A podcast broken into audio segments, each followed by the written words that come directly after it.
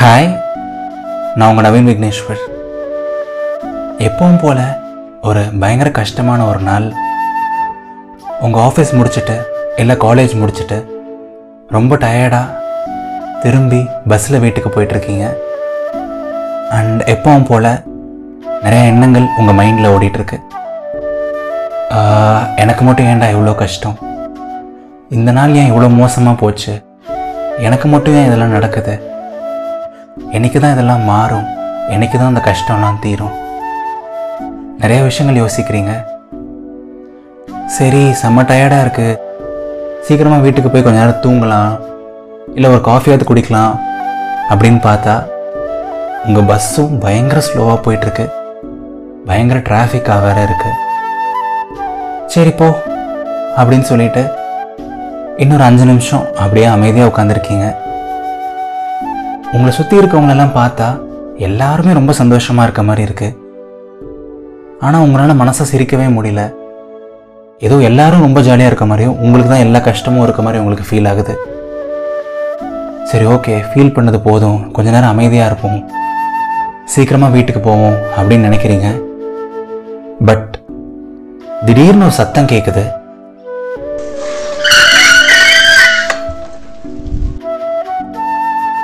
என்னடான்னு பார்த்தா கரெக்டாக உங்கள் பஸ்ஸு பிரேக் டவுன் ஆயிடுது.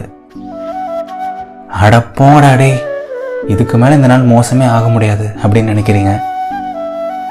அண்ட் கரெக்டாக உங்கள் பஸ் பிரேக் டவுன் ஆன இடம் வந்து அவுட்டரில் இருக்குது. பக்கத்து பஸ் ஸ்டாப்புக்கு போகணும் அப்படின்னா கூட இன்னும் ஒரு ரெண்டு மூணு கிலோமீட்டர் நடக்கணும். பஸ்ஸில் இருந்த எல்லாரும் கீழே இறங்கி நடக்க ஆரம்பிக்கிறாங்க. அண்ட் நீங்களும் மனசே இல்லாமல் கஷ்டப்பட்டு இறங்குறீங்க. எப்படியாவது சீக்கிரம் நடந்து அடுத்த பஸ் ஸ்டாப்புக்கு போகணும், சீக்கிரமாக வீட்டுக்கு போகணும் அப்படின்னு நினைக்கிறீங்க.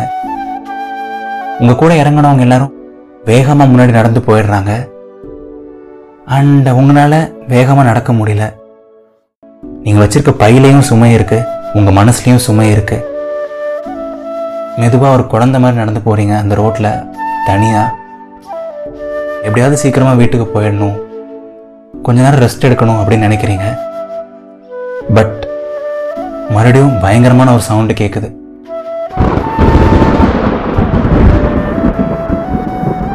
அட கடவுளே, நாமளே அவுட்டரில் இருக்கோம், இப்போ மட்டும் மழை வந்துடக்கூடாதுடா சாமி அப்படின்னு நினச்சி ஒரு செகண்டு அப்படியே உங்கள் தலையை நிமித்தி வானத்தை பார்க்குறீங்க.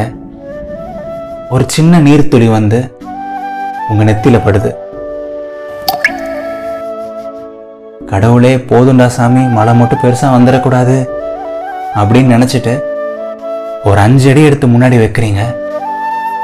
பயங்கரமான ஒரு மழை பிடிச்சிருது.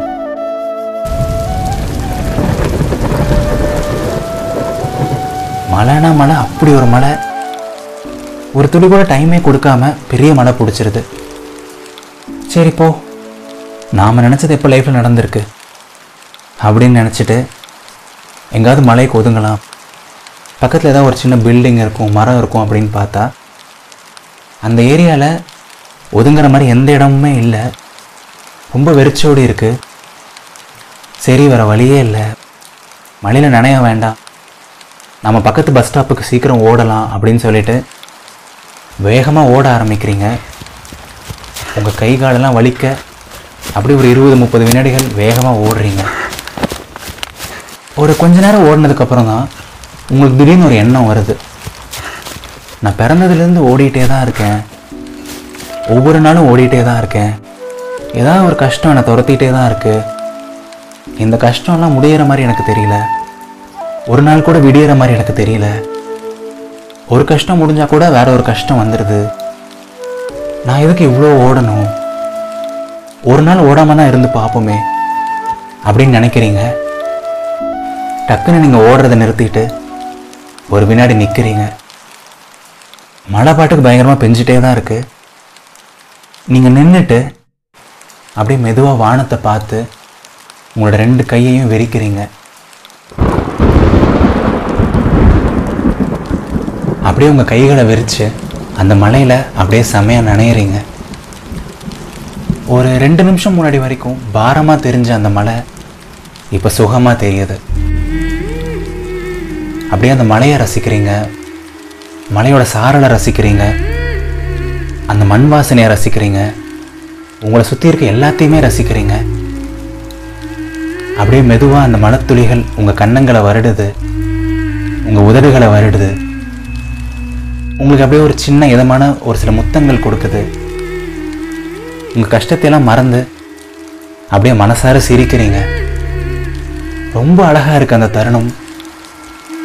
அப்போ தான் உங்களுக்கு லைஃப்பில் ஒரு விஷயம் புரியுது. நம்ம கஷ்டத்தை பார்த்து ஒரு நாள் கூட நம்ம ஓடணும்னு அவசியம் இல்லை. அதை கொஞ்சம் பொறுமையாக, ஒரு நல்ல மனதைரியத்தோட, ஒரு புன்னகையோட அதை ஃபேஸ் பண்ணாலே போதும். எந்த கஷ்டமுமே பெருசாக தெரியாது அப்படின்னு தோணுது உங்களுக்கு. அப்படியே உங்கள் வலது கை எடுத்து உங்கள் நெஞ்சில் வைக்கிறீங்க. ரெண்டே ரெண்டு வார்த்தைகள் தான் சொல்கிறீங்க. வாழ்க்கை ரொம்ப ரொம்ப அழகானது.